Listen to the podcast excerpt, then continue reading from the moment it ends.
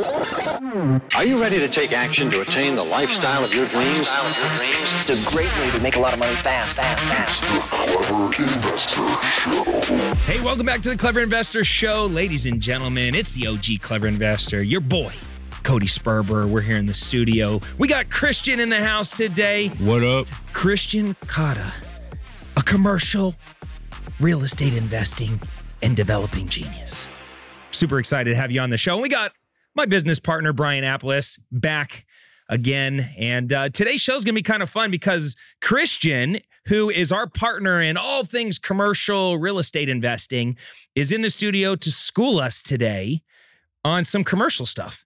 Because, you know, a lot of us dumb single family guys, we got into the business, we spent all this time house hustling only to wake up one day and realize we're paying too much in taxes. We're not making enough per project for the time we're spending. And there's a big league out there, and it's not that scary. It's not that far off. It's not that uh it, it- you need to get into it. And so I wanted this podcast to be all about how do we unpack the commercial side of things that we're doing. About two, three years ago, we made a decision. We're shifting out of the single family space. It's going to take some time because we had all these big projects going. But you remember that conversation, Bryant? I was like, dude, we got to get out of the single family space. Bro, I, I know that transaction wise, you know, you could do 100 transactions in the residential space. You could do one, two, three, or four in the commercial space and make about the same amount of money. So, where do you want to put your time? Right. And we wanted to put our time in the commercial. And there's a difference. There's multifamily, which is not considered commercial, even though it's a commercial type of investment. That's not how we're, we're going to talk about today. Residential and multifamily has its play, but this is something completely different. And for the viewers, you guys are in for a real treat. Let's go. Yeah. so uh, Today we're going to be talking about shopping centers. We're going to be talking about triple net single tenant leases and development plays in the commercial space. So, all right. So first off, Kristian, how long you been? You're a commercial real estate agent. How long you been doing that? I was a commercial real estate agent. So I was a broker for 20 years. Uh, worked for nothing but commercial developers, guys that built Home Depot, Target, Walmart anchored shopping centers. They put me out on all the little pads out in front doing the you know Walgreens, Starbucks deals, all that. So that's where I cut my teeth. Um, I never actually worked for one of the big commercial shops. I never worked for CBRE, uh, Jones Lang LaSalle, Cushman Wakefield. Just worked for those developers, getting an inside look at how they structured all these deals from start to finish. Because at what 20 was I 25 years old? You know me this whole time Oh, yeah. yeah 25 years old starting in the in the commercial I, I never did a residential deal like not, not No I, didn't, one. even- I didn't even buy my own house my wife Bryant, Bryant helped us and my wife had her license like That's I, amazing. I didn't even know how the com- the residential contract worked i'm like calling Bryant like Bryant what's this clause here um, so I jumped straight into commercial because my parents did that, and my parents did what you guys are doing with apartments. I mean, you met my dad. Mhm. Fr- Frankie s- says he was flipping houses and doing wholesale before you guys gave it a term. No, we were wearing diapers back then. Yeah, he he's was, like, he was, I was doing, I was doing this before you guys were around, and and so they, you know, they had uh, at one point like three thousand apartment units, and then I never liked apartments. I saw my dad get phone calls at like three o'clock in the morning that the toilet was clogged, and he's getting out of bed to go help someone.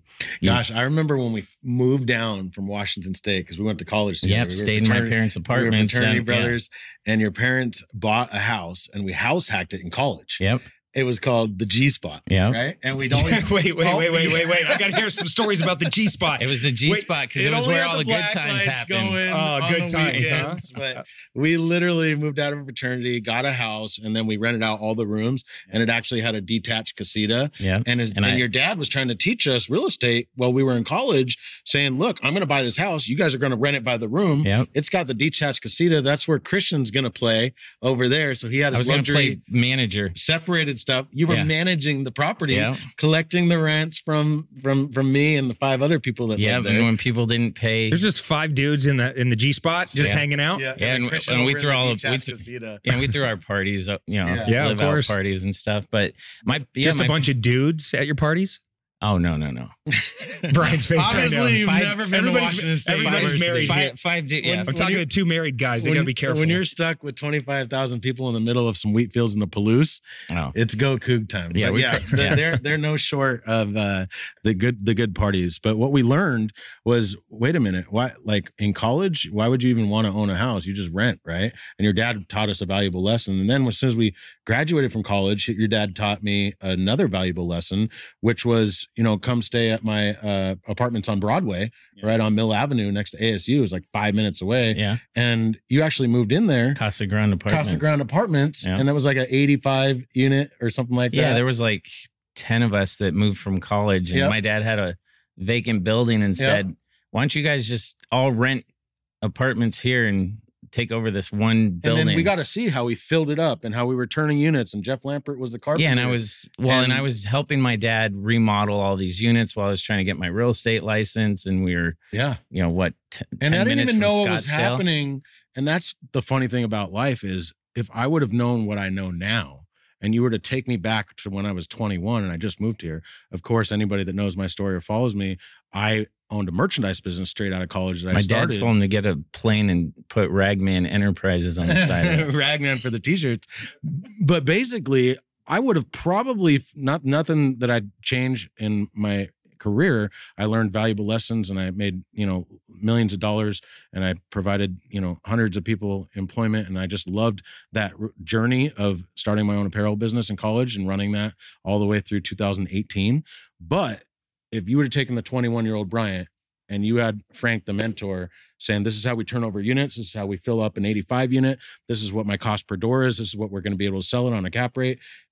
Holy smoke. So the the ability to just get in when you're early and understand whether it's commercial or multifamily or just real estate in general, it's going to be a life changer. But you But went what- and stayed in real estate. Yeah, but so they, I saw they had like 3,000 apartment units and it was mom and pop trying to manage all these. That's crazy. They didn't have a property So manager. They So were, Florence, it was mom- Cotta no- Property Management and my mom ran the office.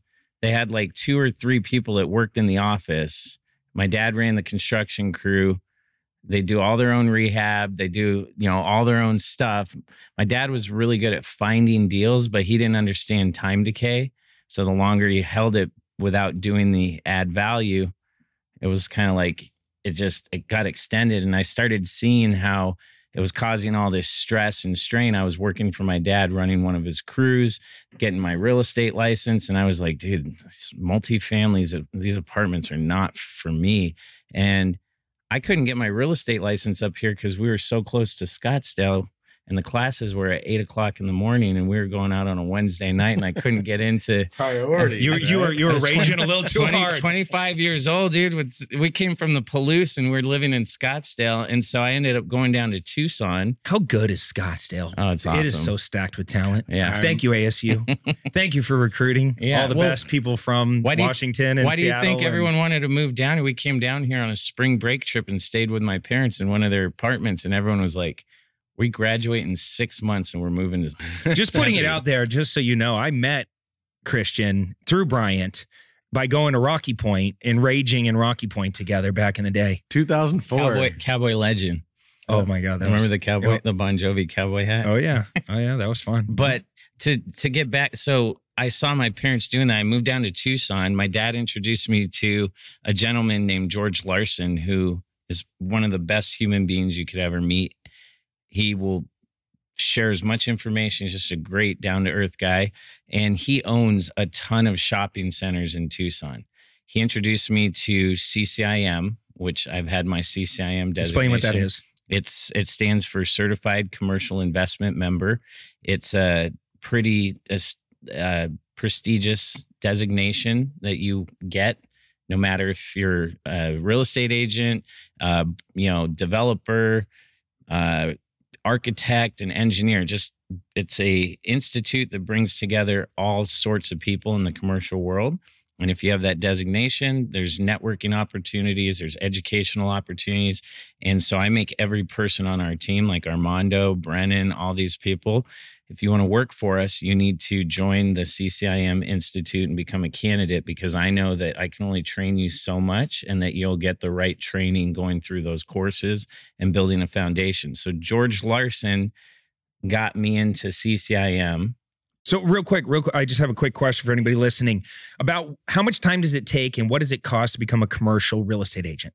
Uh, so since we're talking about CCIM, I mean, if you go check out Hungry on Instagram, I talk about, you know, why you want to be a CCIM, why you want to work with a CCIM, things like that. It's By the way, Hungry is his company. yes. Yeah. What what is the what when did, where did you just tell people to go? uh On Instagram? Hungry dash inc.com is our website. You can go to Instagram at Hungry Investments. There, there you go. At Hungry Investments. Okay, cool. So so anyway, so just real quick, I want to know like what does it cost to be a commercial real estate agent? On approximately. I mean, to be an agent is different, obviously, than trying to get into development. It took me 20 years to get to the point where we started Hungry a year ago. Um, you have to have a lot of financial backing for that, which we were strategic about. Uh, but as far as starting and becoming an agent, I mean, you find a brokerage that you want to affiliate yourself with. I would highly recommend anybody that's new that wants to start doing commercial, even if you don't want to become an agent, to look at the CCIM Institute, to look at it with what we do with triple net retail shopping centers. Look at ICSC, stands for the International.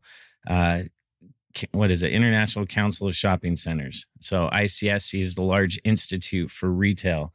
Um, you can join that as an as a member. We go to the National uh, Shopping Center Conference every year in Las Vegas. That's where all the national, you know, credit tenants send their real estate groups. That's where all the developers are. That's where all the, you know, people that are lending, the hedge funds, all that kind of stuff. So um, as far as getting started, the cost, I don't know. It's Yes, i mean thousand dollars to get started. Yeah, that's what it's saying online. Yeah, Thousand bucks. six hundred to a thousand dollars to become a member, and then you know ICSC is another thousand, twelve hundred, so twenty five hundred dollars. But you have to to get into commercial. That anyone can go buy a shopping center. You're going to end up with mom and pops, which are not the worst thing in the world, but there's levels to what we're doing. We're, I'm going to get to that real quick. I just trying to get a foundation. Yeah. So like like anybody can go pay a thousand bucks, become or uh, less, and become a commercial real estate agent. What are some good brokerages out there? Uh, if you want to be part of a big shop, uh, the national guys would be Matthews, Marcus and Millichap, CBRE, Jones Lang LaSalle, Cushman Wakefield. Every region, every you know market has their own competitive boutique shops. I'd say like here, you know, here in Phoenix, we've got some smaller groups like Levros. Uh, we've got, you know, there's guys that are doing development and brokerage, which gets a little, you know, it gets a little kind of gray area in there. Um, you've got Phoenix Commercial Advisors here in Tucson. You've got uh, what's Craig Finfrock's uh, a buddy of ours. He's got uh, he's got a boutique brokerage down there. What Born Michael Partners. Pollack? Like what you see So in Arizona, you see Michael Pollack, Pollack everywhere. So Michael's a, I mean, he's an investor. So he owns a lot of property and he self leases. So that's a big difference that you see. So people aren't going to him hanging a real estate license. His is all for his in in in. If you see his sign, he owns the property. Yeah. Okay, we're gonna get to Michael Pollack because he's a wild character. Um, okay, so uh pay a thousand bucks, maybe decide if you want to do the CCIM thing, which is more of a specialty niche. Why? And we talked a little bit about you, your parents started in shopping or in multifamily, but they shifted out of multifamily over into some shopping centers, right? Yep. Okay. And you guys held those for many, many years and managed those. Is was that your doing that you pushed them over into shopping centers? Yeah. So when they when they had like roughly three thousand apartment units spread out between Portland, Oregon, uh, here in Phoenix, Tucson, they started buying some stuff in uh, Corpus Christi, Texas. It got to the point where How do you manage that? Exactly. Especially, you know, my dad's so used to doing all the improvements and the renovations himself that he was kind of spread thin. He's driving here. He's trying to fly up to Portland. He's got people. Was, they started running into some. Now, were you guys rich? Like, I, I'm uh, like, I mean- if you're a kid and you're looking up at the world and you're going, Dad owns three thousand apartments. You don't really, you can't really connect the dots. But are you, are you balling out? You living well? I mean, as a you know, growing up in junior high and high school, yeah. I mean, I didn't consider us rich. We lived on the river. We had a nice house. It wasn't like, you know, it didn't look like some of these houses that you know we see. You know, Like my house. Circle G pecan. Is that what you're trying to say? My house. Yeah, like Yeah, the one you yeah. the one you built. Big sexy house. didn't didn't look like that. It was. Uh, I also called my house the G spot. but it was a modest it was a modest house and it was on the river so we had all the the wave runners and we went on trips and did that but i think you know portfolio wise i can tell you at one point before the market crashed in 07 my dad's portfolio was worth 58 million dollars I remember when my dad talked to me and they came up for dad's weekend Yeah. at Wazzu and we were 20 years old, 19 years old. And my dad sat me down and said, Hey, I just want to let you know, you know, that Kristian and the, and the Cotta family, I not only do I like them as humans, but I respect them as business people as well. And you have a lot to learn from Mr. Cotta and Mm. and and and his son. And uh, you know, take advantage of that relationship and and and learn yeah, you know don't just don't just party because when you, you you your dad frank talked to my dad you know they had conversations that we didn't even think about or Yeah. know about. Yeah. But my dad was really in awe of you know the ability to go and build a 58 million dollar portfolio and how that looked. And you wouldn't tell it. I could i couldn't tell it by looking at your mom your dad by the vehicles that they drove. Or i mean your your your parents today stay in a three four hundred thousand dollar ranch style house in tucson. Mm. But they could be in a three four million dollar house on you know on top, of, old top school. of a ski mountain so Uh, it's always that don't millionaire they don't- next yeah. door that you're kind of like but but I- I love that. was the, that was want, why they they, don't want to, the big house But my that was- mom just looks at it as more more house for her to clean Yeah, but that's Yeah. why they looked at property management, and I'm going to fix it. And eventually, to scale, you need to hire the property management company. so my You dad hire. yeah my, my dad was really good at finding opportunities seeing opportunities um, i think he wasn't the most organized uh, my mom was the organized one and I'm still tripping that your parents self-managed thousands of units in multiple states. All you little whiny crybaby wannabe investors bitching and moaning because you got f- 15 units and you're losing your mind because one tenant's not paying. I cannot imagine. 3000 That's insane. So so anyway, all right. So the evolution, I, and I want to get to like talking about what we're doing Yeah. together because it's really cool and very exciting. And people that are listening can actually participate and, and play along if they want. Not only learn about the commercial side of things, but also make great returns. So, um, you're you're watching your parents now. You're in commercial real estate. You're kind of doing your thing. And you, you've you've flown the nest. You're you're you're out in the real world now, being taught by other commercial badasses and developers. And you've worked always kind of worked on the developer side of things, kind of being in their shop, helping them figure out how to do more development projects. So you learn how to analyze a good deal, right? And you learn how what what the numbers needed to be, and you kind of realized all the moving pieces to pull the whole entire deal together, from the legal to the development side, the engineering side, the the working with the city and the city planning stuff, and then actually the development side of things, and then the tenanting out and bringing income from it and all that, and then the management side of things. So you you've had like this backseat for how many years? Twenty years, pulling all this shit together. yeah At what point did your parents finally trust you enough to go, all right, Kristian, I'm going to trust you. We're going to fire, we're going to sell all these mofos and we're going to get into shopping centers. At what point did my dad finally trust me or and my mom? 18 months ago. When when I sold that last shopping center in Texas and we set this up. So, honestly, even when my dad f- got ill, he still when he first started having issues talking after he had a bunch of strokes, he's still giving me shit. Like Wow. yeah. this is the way he is, the way he raised you. You know, Yeah. Want to teach you through lessons. He want to teach you through. I think now he now he kind of sees what we're doing. They were just up here yesterday, like spur drop.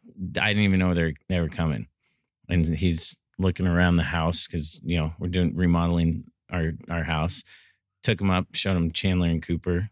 You know, sh- showed them some of that stuff. Now, Chandler and Cooper is a five and a half acre project that we have.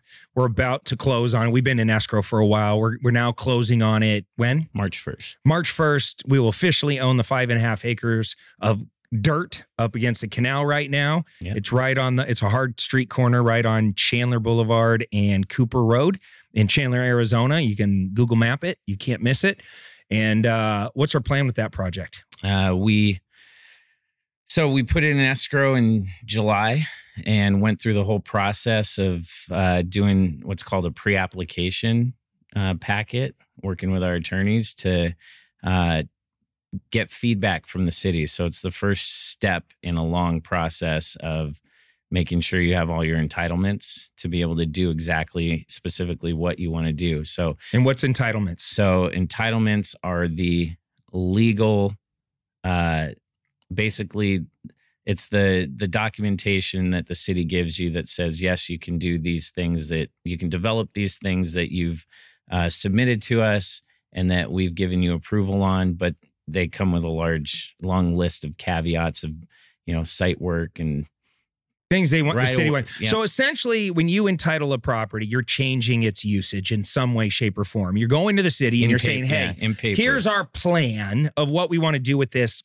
land," and the city goes, "Uh, no, we don't want you to do that. We're willing to let you do some of that, but here's all the other little things we want you to change. use our add." project specifically because before we put in escrow there was two other developers one was a multifamily developer and the city said shoo We don't want more multifamily. We are stacked with the multifamily. We don't want and the, the neighbors multifamily. neighbors did too neighbors came up in arms said you put apartments here you're going to put a strain on the schools you're going to add more too much traffic too many too much congestion so those developers took off They were out. Yep. Then the second guys came, and these are some of the biggest assisted living developers in the country.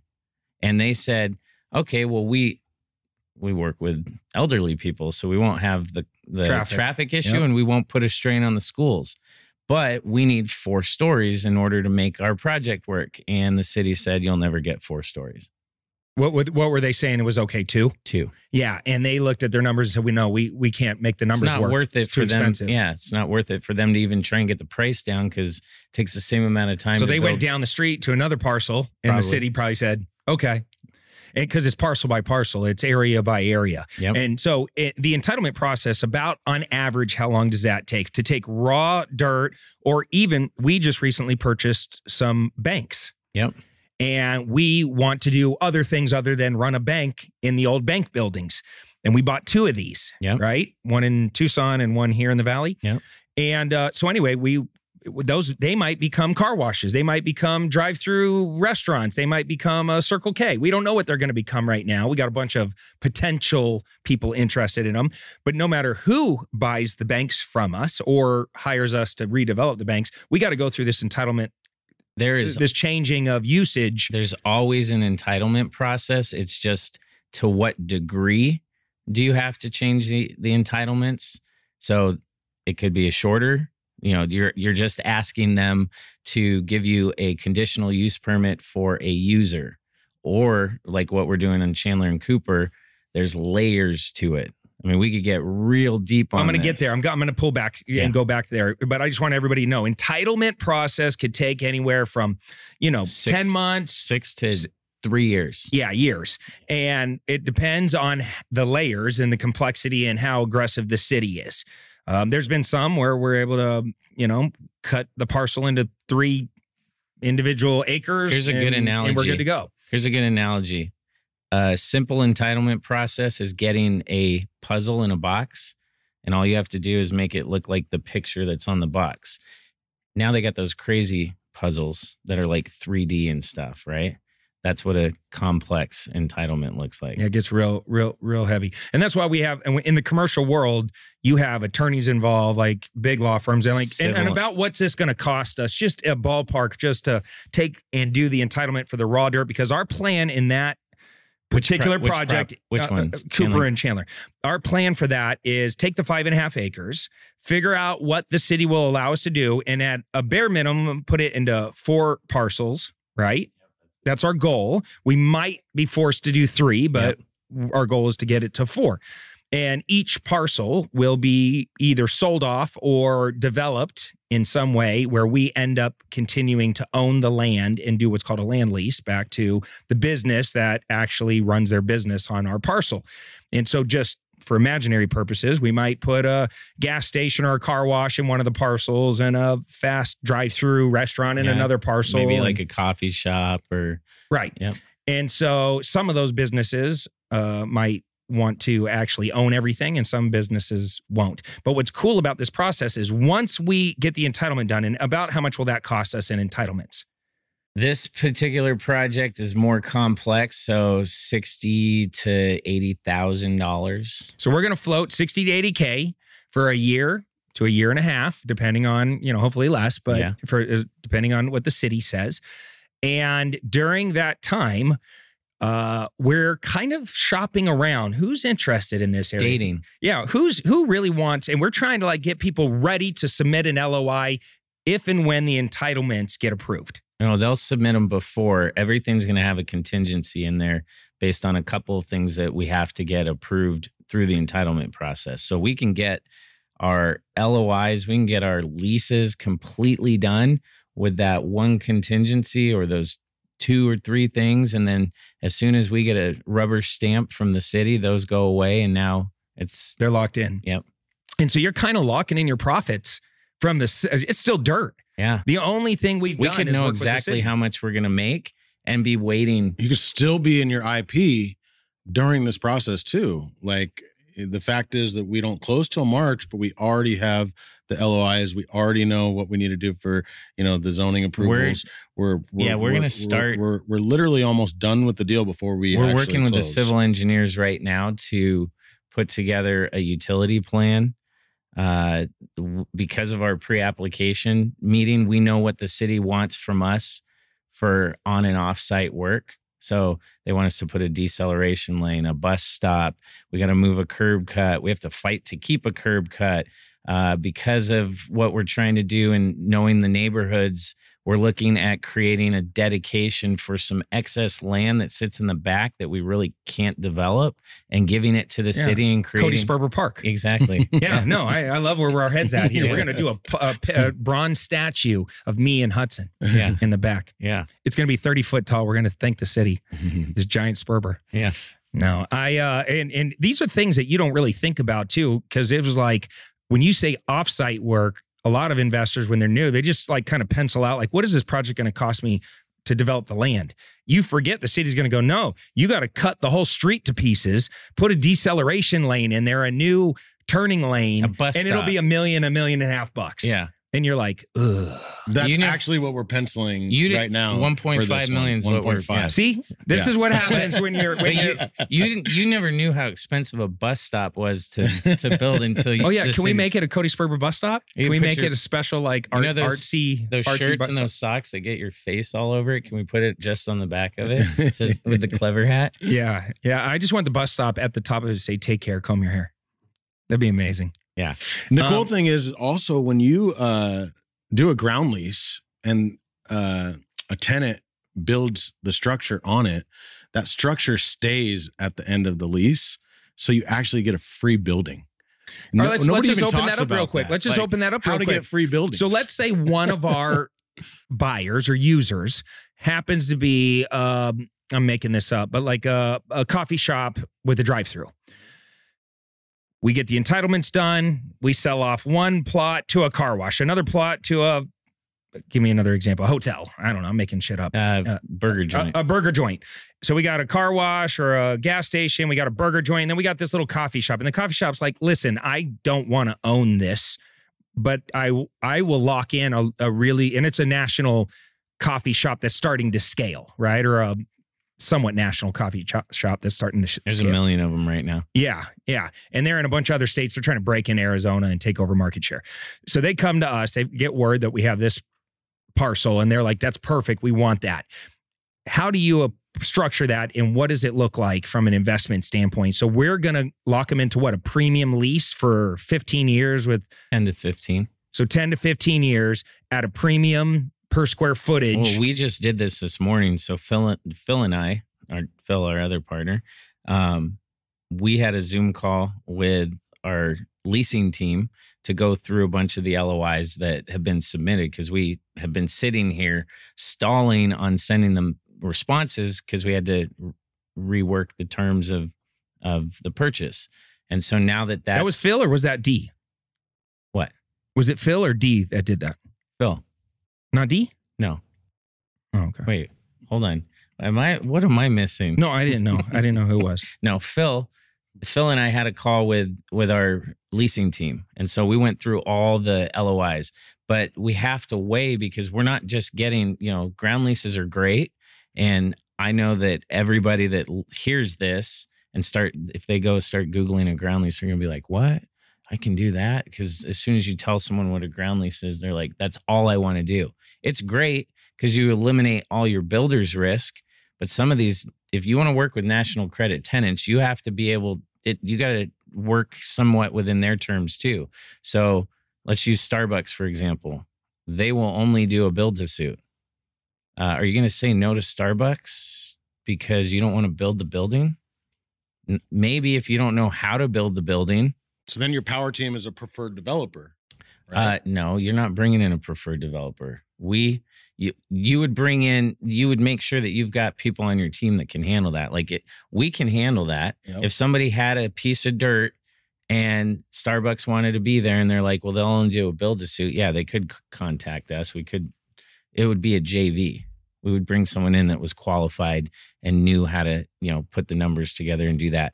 But what we did this morning is we went through and weighed out. We've got three of the exact same competitors, all in the same niche, that want one of the pads on our project.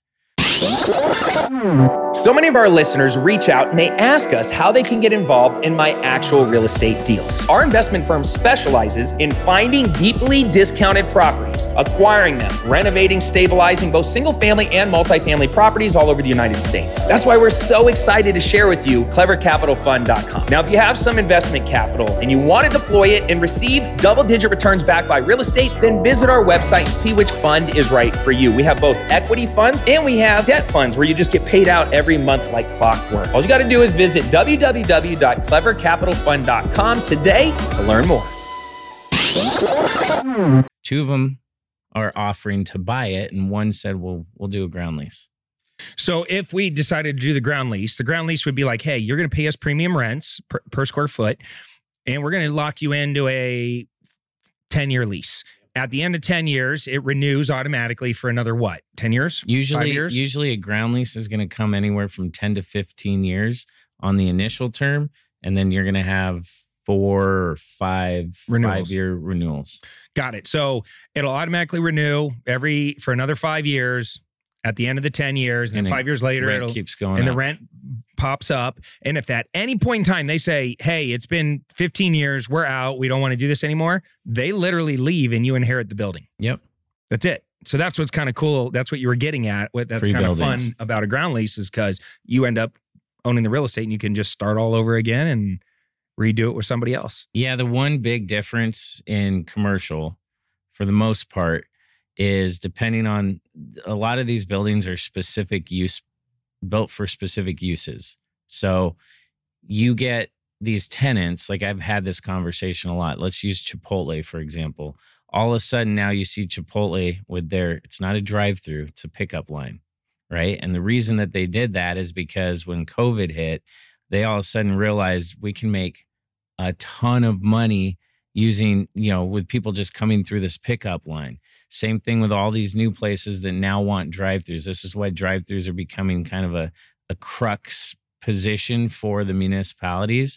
So they build their buildings and their footprints, their prototypes specifically to their business model because they know how to they've figured out how to maximize their sales per square foot. So they know So you're talking about like a salad and go building is so unique to salad and go. They're like these tiny be- little It'll be real interesting in What like happens? ten years to see how some of these buildings, if they leave them or Yeah. they go I could see the salad and go converting to a coffee shop. Yeah, that'd be a like that. little easier. Yeah. yeah, but like, uh, uh, you know, a burger joint, corporate they'd rather just bulldoze the building and put a new one up so it fits specifically in their box. Whereas if you're dealing with a franchisee in the market, they're looking at, well, shoot, I have to spend how much to build that building, or I can spend a little bit. and just And- retrofit yeah. something that's already there. Yeah. Now, and but what the other reason I like it is you you still own the real estate, so you get the depreciation. Yeah. you get to the tax write offs. All right. So anyway, let's let's kind of keep it moving. So we you you you're working with your parents. You convince them to move a, a bunch of stuff over. They own commercial for many years. They eventually sell out of everything. And recently, we started. You started Hungry Investments Yeah. and you brought in Bryant and I to do a bunch of projects together. And so in a what, what HDP, yeah, yeah, in about uh what is HDP? Hungry Development Partners. There you go. And uh what what what uh we're, we've done in about what a It took us a year to get things rolling, but in the last 6 months or so. months, we've got like six, five deals. One more that we're trying to lock up. Yeah. So just spit them out. What what deals we got going on right now? Uh, we have the two bank deals, and the bank deals took a lot of front end work because we had to get approved, become approved buyers. Uh, very much relationship, like working relationships, and then uh, we've got some really good partners that we can come in and you know Buy these things? flex. Yeah. it's it's nice when when you have a billionaire as a backer. Yeah, and and just it, it's very much this side of the business is relationship driven. I mean, So let's talk about that. Can the average Joe listening to this podcast roll up and buy a bank? no, Okay, why? uh, because Wells Fargo won't even open your email, and you won't get a hold of anyone on a on a phone call. So this is controlled by a good old boy commercial network. Blue blood, Blue blood. yeah, I like that. it's well, Texas. yeah, style. yeah. And what I love about the commercial space is the risk mitigation up and, front. and the uh, ability for the profits to be high. Usually think higher the profit, higher the risk. This is the exact opposite. This is already cash flowing. It's a value add opportunity that's already making money, and you you you know you're going to be With able what- to sell it at yeah. a better cap rate by doing these things to it. And so With what we're about doing- raising capital, the risk associated for our investors on those types of deals is way lower you know and the the there's a higher end we him and I talk about this a lot. The difference with multifamily and triple net is yeah, the pro forma's three to five years and the numbers look good, but you don't know where the rents are going. You don't know what the vacancy rates. You think you're gonna get it to 90% occupancy, but who knows how long that's gonna take. When we're talking about either a single tenant or a mul- small multi-tenant building let's put the shopping centers aside that's different you know a little different. We can do a lot of stuff up front the bank deals are a little different but they're also a plus real estate. Corporate guarantees these Yeah, are yeah, we're getting are we're getting not wanting to ruin their credit even if they over something. close with their leases they're still paying rent so there's a lot there's strategies we could get into So these are triple A credit rated people that end up using these spaces. 100,000 plus cars go by every single w- what week? day Day. Every single day, 100,000 plus cars. We're talking about big chains want these type of locations. yeah they're The- by the the they're by the fancy cha- grocery yeah, stores the yeah, targets You've heard of these chains.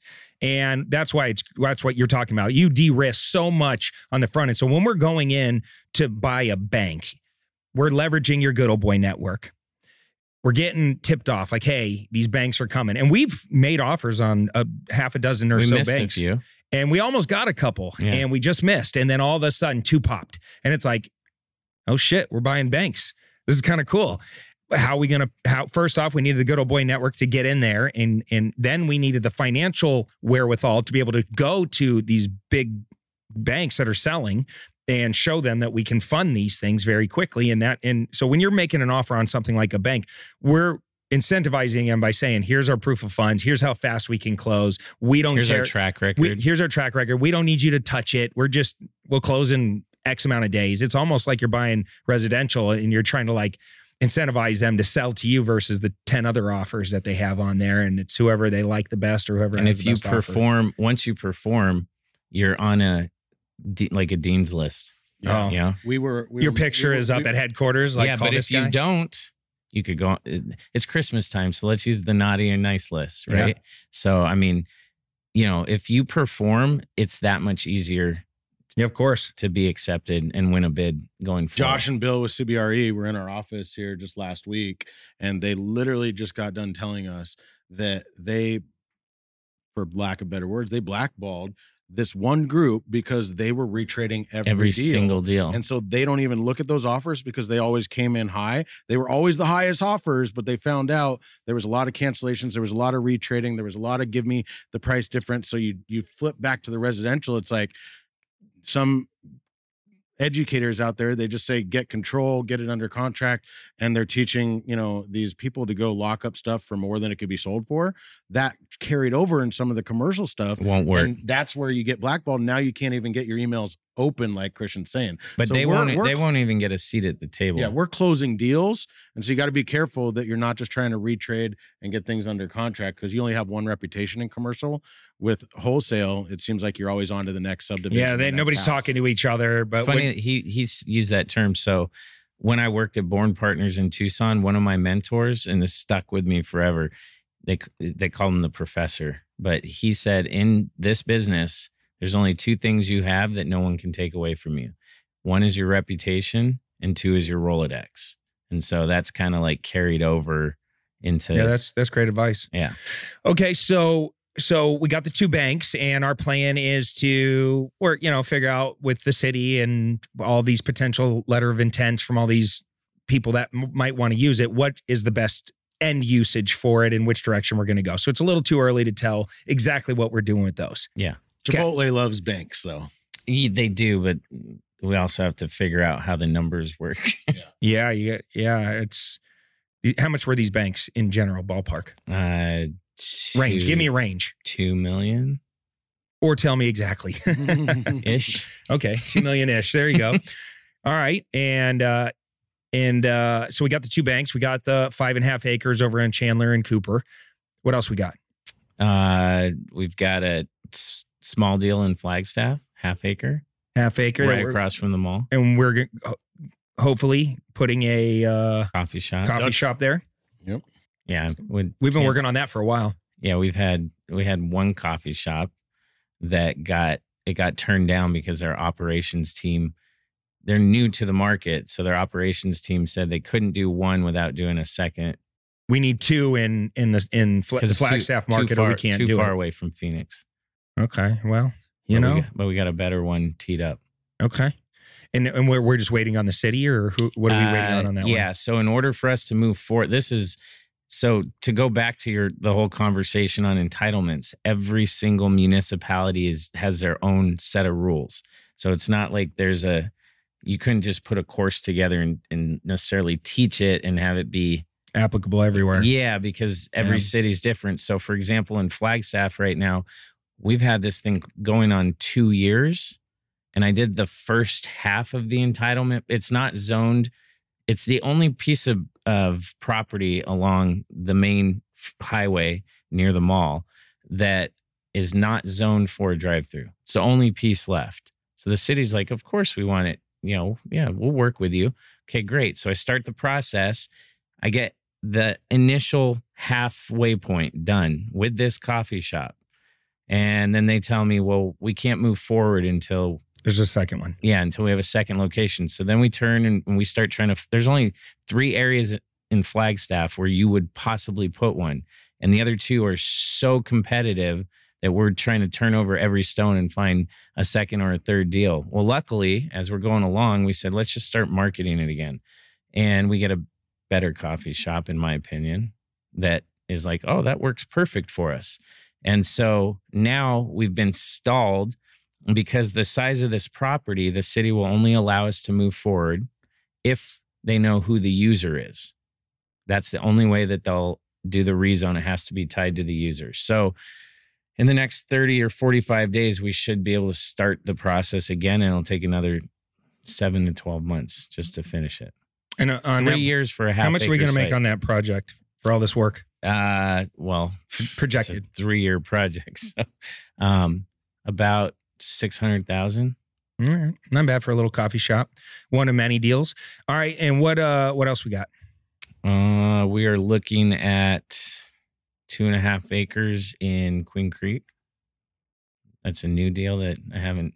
Yeah, I haven't heard about this one. No. What do we want to do with it? Uh, the brokers got an LOI from a coffee shop, Fucking diff- coffee shops. different coffee shop, uh, and then uh, fast food restaurant, and maybe some overflow from another project that our buddy that that we're working with on our leasing team. So what's a good what's a good buy box? I mean, for the people listening, they're driving down the road, they see dirt on a corner. Does the does it need to be a high traffic intersection? Like what are what are what are we what are we looking for that you know people that either want to get started in this uh would start looking as like that's an opportunity or that's an opportunity or lead that I can give to the hungry team. So the, typically, what I tell people is the closer to the hard corner you can get, the better it is. Right. So the further we start getting away from the lighted intersection, the less attractive it is. Uh, typically, what we want to see is something that has what's called full motion or full access.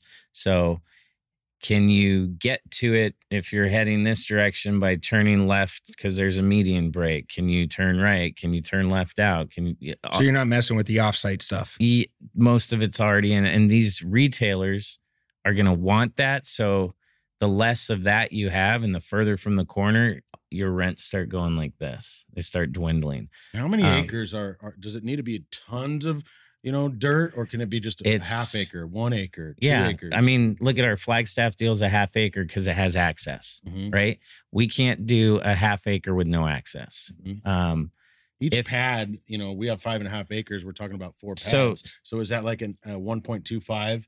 You know, the bu- the building the building and the size of the land is based on the city's requirements for parking for uh, turning radiuses things like that. So we can look at smaller stuff if it has what's called reciprocal parking or we can get time to go to the adjacent owner and say hey you've got all this extra parking. Could we give you some cash and put a reciprocal parking agreement in place? Like so, So we can go as small as a half acre and there's not an upper limit. I mean, we've just chosen to stay in that three to five acre territory for now. Mhm. That doesn't mean that when we get done with our next 10 So deals, what I've what I've learned is when there's dirt, that means that there's an entitlement development opportunity to put end users either through a ground lease or sell out and subdivide. yeah, I mean, And then I've realized when there's a smoke shop, like there happens to be on University Drive and Mill Avenue, and it's just sitting there on this corner, right? Actually, go over by Broadway Apartments, and it's just a smoke shop, but it has a for sale sign in the yard.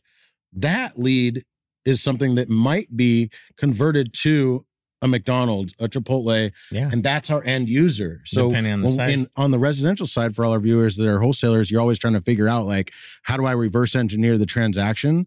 Well, that's exactly how you do it. You know that this person buys stuff on a corner. It doesn't matter if there's a dirt or if it doesn't matter if it's three to five acres, and it doesn't matter if there's a building on it. It could be turned into something. So now, so when you're driving down the road to go to your restaurant or go get food or go to the grocery store, start looking at the corners and what's surrounding and any for sale posts. If there's a for sale post with a brokerage, does that mean it's too late? Everybody's seen it. How do you get in before?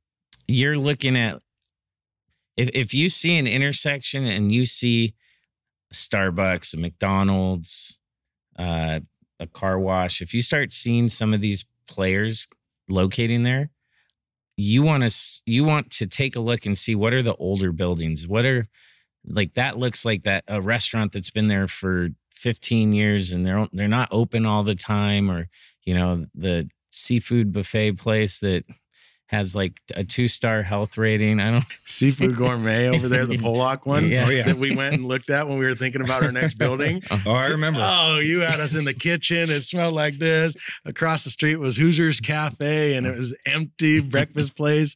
I mean, that's the type of stuff Yeah. that we're talking about, though, Yeah. right? That's gold. Yeah. And and I mean, we could parlay this into a bigger conversation too, because we are looking at strip centers. So I mean, you want to talk about the buy box. Yes, for the most part, we've been talking about developing and doing these single tenant deals, but we're interested and looking for the 15 or 20,000 square foot shopping center that's right across the street from the big grocer or you know the Walmart or whatever like we can when you say a shopping center, to me, I'm thinking like Fry's.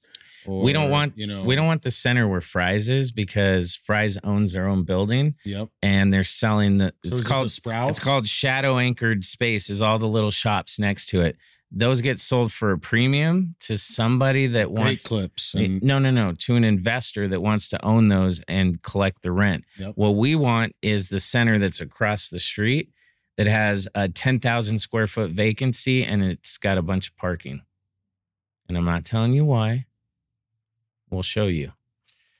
Okay, so let's tie a little bow on this, just because we're talking about a lot, and this is going to take way more than just one podcast. So, so w- we started six months ago, really ramping up with the Hungry uh, Bryant Cody partnership, and in that amount of time, we got three or four killer little projects going. We got the banks, we got the little tiny thing up in Flagstaff with the with the coffee shop. We got the hard street corner, and we're cutting our teeth.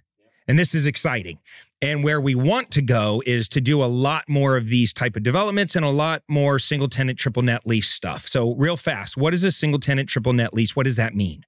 So, single tenant net lease or triple net lease means that you've got one parcel with one building that's fully leased by that tenant. Uh, the triple net component of that means they pay the taxes, the insurance, and all of the expenses on the property. So, some, so you as the investor who owns that building, that tenant takes care of everything. they call it mailbox money. So I'm just chilling and I get my mailbox money and the tenant, if the roof gets a leak, fix it on your own. Yep.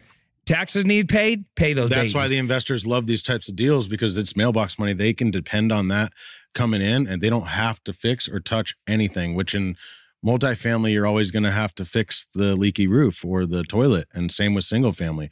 With this, you do not. Yeah, you see a lot of high net worth individuals that are the buyers for the projects that we're developing on the back end because you know, doc, you know, Dr.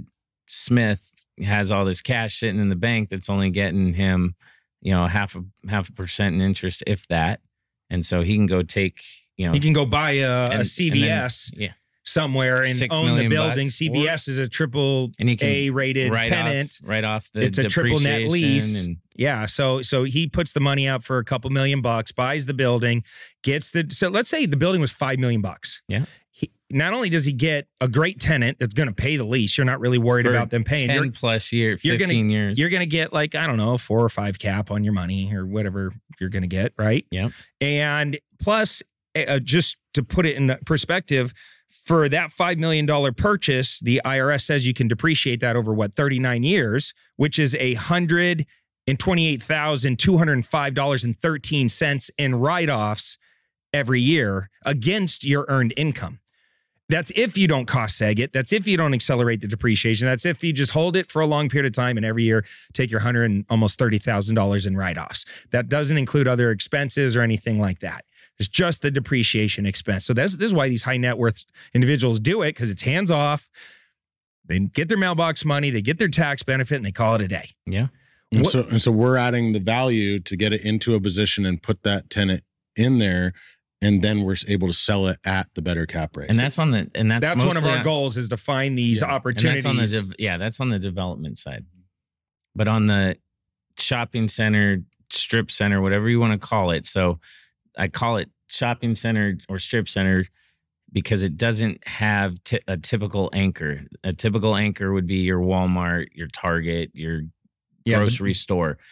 Our shopping center slash strip center could be as big as 50,000 square feet. And our largest tenant might be 10,000 or 15,000 square feet. okay. And so those are more for us to come in. Because I get I get pitched all the time on like, do you want to buy this? I don't know, Dollar General store in Podunk, wherever. That's And where they and locate. yeah, well, yeah. I mean, and they're everywhere, and they're across the street from And each their other. credit is awesome. Oh, I believe it. And and and it's they're not that great of deals as far as like the investor, but it's a safe deal, it's an easy deal, and it's consistent. Yeah. Yeah. Uh, so if people want to hang out with us as we start ramping up from here, because not only do we have these going, Bryant and I have our own projects going. We got a 67 acre big boy development where we're going to put uh, affordable housing in there, an affordable multifamily project, self storage.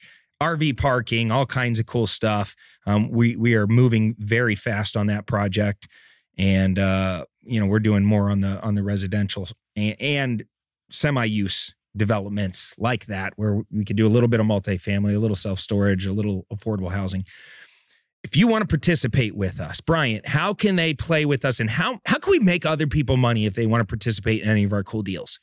So the cool thing is, is that we have the opportunity right now um, for people to actually come in and learn. Because I kind of put myself, you know, when I sold my company for millions, I was like, man, I don't, I have money, but I don't want to lose the money. Like, how can I actually get the education, pay to play type of model, right?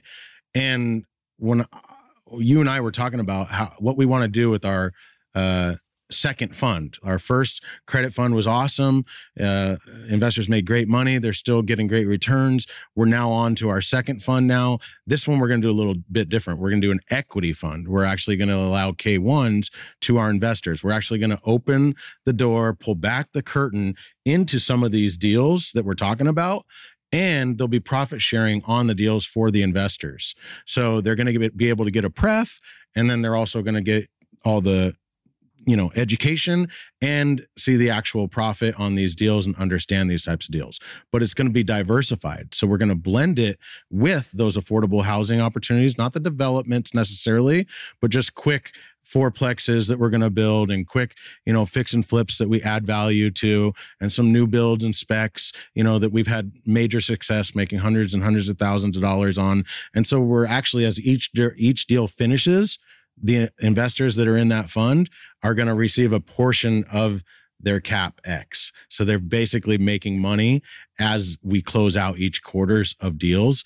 And those deals that are also going to play in Clever Capital Funds equity fund are going to be some of these very little low risk value add single tenant net lease deals. So if you want to learn more, you can send us an email at invest at clevercapitalfund.com. You can also go to clevercapitalfund.com.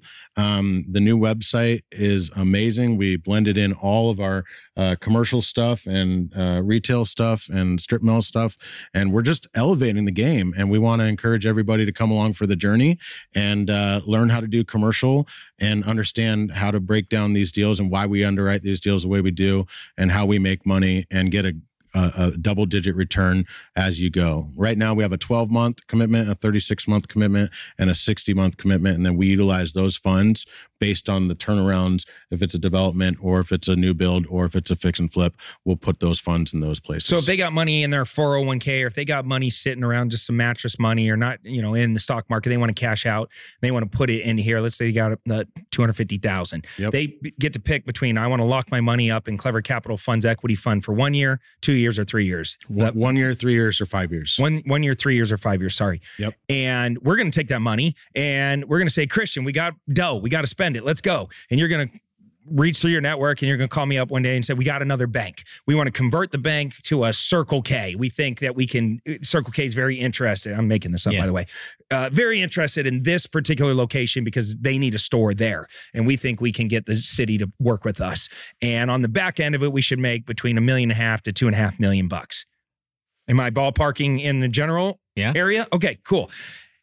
Here this, this is a quick and easy. We won't look at a deal if it's not a 1.5 return return multiple. Okay, cool. So so what I'm saying is we're going to take our entire team, all of our years in, of experience, all of our resources. We're going to do 100% of all the work. You put your 250,000 bucks in. Now now you can earn whatever 14% returns on your money. You get the K1, you get to participate in our projects, learn the entire time of exactly how we're doing what we're doing and all that good stuff and build a relationship with us. That's the play. Yeah. Super simple. And where else are you going to get get those type of opportunities? Or what are you going to do? Break into the good old boy network, spend 20 years doing commercial real estate, get your CCIM, uh, go out there, flip 3,000 houses, do five years of a development before you get an opportunity to sit at our table? No. Well, here's one. You're just gonna you're just gonna go to clevercapitalfund.com and literally click some buttons, fire over your money, and let's get to work. here's It's going to be a one- Reg D 506C for accredited investors only. And again, you know, talk to your CPA. Talked about how to invest from your retirement account for tax deferred or tax free money. And if you got you know opportunities and you're accredited, you know, please have a conversation with us. We'd love to get to know you. We got an amazing pitch deck, and we're really making uh, big waves, and we're doing this deals. So let me let me end on this too. If you are thinking that you want to invest and you're nervous because interest rates went up from 3% to 8% and the market, you know, no one's sure what's going to happen. Warren Buffett says you can see who's swimming naked when the tide goes out. And for us, that's a huge opportunity.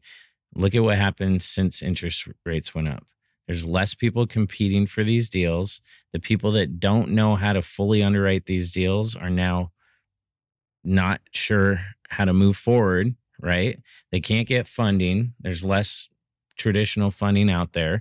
And so what we're doing is we're putting ourselves in a position to take advantage of opportunities. So one of those opportunities that we will probably see more of in the next 6 to 12 months is what we call broken deals somebody else that had a great deal and now they're just trying to save their hide because they don't want to lose everything. They'd rather mm-hmm. lose a little. They don't want to go on the naughty list. or Yeah. or they just don't want to lose all the money they put in here. So if they can, you know, lose a little bit instead of losing a whole bunch, they're better off doing that. Oh, I love broken deals. That sounds sexy. I'm getting I'm getting real estate chub right now just thinking about go. those broken deals. Yeah. Um, by the way, an accredited investor is anybody who has uh, made at least two hundred thousand dollars a year for the last couple years, and you intend on making it again, or if you are married, three hundred thousand dollars a year as a as a partnership, and or if you have a million dollars of net worth, um, and you know, not th- including your primary residence. that will also get you get you qualified um, and we also have opportunities coming in the door for non-accredited investors as well so but real just quick, where can you go to, to to, get verified accredited? verifyinvestor.com There you go. so it's that simple. Go to verifyinvestor.com, fill out the little information. It'll say, hey, congratulations, you're accredited. So that way, when you go and try to jump into our deals, a fund, any fund, if they're requiring you to be accredited, you're already prepared and can show that you're accredited. So we want to work with you. And uh, look, maybe you're not accredited, but you inherited $5 million because daddy did some power moves. Cool. We want to talk to you too. We'll put you in as an equity partner in some of our deals. If you can put up 2 million bucks, 3 million bucks, and you and you're the one person that listens to the Clever Investor show that has that kind of money, uh, talk to us. Like we'll we'll just make you an equity partner. yeah I don't know. We'll give you. I mean, you got that kind of money. I'll give you what thirty percent of the deal. Let's go. every deal is different but Yeah. that would be outside the fund Yeah, of course. All right. Thanks, guys, for hanging out with us. Kristian, Awesome. it was cool to have you on. We got to talk more commercial real estate. I wanna I wanna go to the bank, film some cool content. Yeah, that for sure. Standing in the vault. Yeah. can you Of bank. wholesale a commercial deal by the way or do you have to take these down What you on, looking bro. at me You know like- we can. Why are you looking at me wholesale? like I know All how to right, well, we got something coming for that too we got some big, big conversations All right. coming about wholesaling commercial. Who wants to make f- five to 20 grand on a wholesale deal when you can make 125 grand on a wholesale Oh, deal? snaps Let's go flipping some commercial. let's go All right. Until then, uh, we're out here. Uh, go to Clever Capital Fund if uh, you're interested in funding or getting involved in any of our projects. And uh, just for hanging out, um, if you're just starting off in real estate and you're like, holy moly, that was a high level conversation. I just was trying to flip a damn house. I don't even know. I just want to wholesale one house and make 10, 15 grand. That sounds really good. I got Christmas bills. Let's go. Go to fliphousesbook.com. Uh, read the book. This is how I got started in real estate. I didn't start doing this stuff. I didn't start in the big leagues. It took me many years before I woke up and said, okay, I'm making too much money as a wholesaler. I gotta, I gotta shift over and get rid of some of these taxes and also work smarter, not harder. So uh, go to fliphousesbook.com. It's okay to start where you got to start. Use the resources you got. There's no wrong way to do this business as long as you get in, take action, and uh, have make money and have fun with it. All right, we're out here. Until next time, take care. Come here. Peace. Hey, Cody Sperber, the original Clever Investor, host of the Clever Investor Show podcast, and I'm shooting this ad right now to let you know that this podcast exists. It's finally out, and we have some amazing guests. So please, I'm begging you, can you just come and give our podcast a listen? I've been doing real estate for a really long time. I've accessed some of the coolest people in the world. We were having all these amazing conversations, and I'm like, what are we doing? Let's record this and actually put it out on a podcast. But the problem is, I have to let people know about it. That's where this ad comes in, and this is where you come in. You're going to be able to learn from successful entrepreneurs, get in depth interviews from amazing leading experts. You're going to learn real estate investing strategies and tactical training strategies that work in today's market. We're going over market analysis and different market predictions. You're going to be able to engage in an awesome community. And we go into some pretty deep dives on the mindset of what it takes to win the game of money and in life, plus lots of bonus resources and exclusive content. So, what you're going to want to do right now is click the link that you see on your screen and give the show a subscribe today. We have amazing guests like Ken McElroy and Robert Kiyosaki and Wes Watson and Pace Morby and Jamil Damji and Veena Jetti and a whole host of amazing men and women entrepreneurs that you're going to love to learn from and get to know. So, what you want to do right now is click that link and give the show a subscribe today.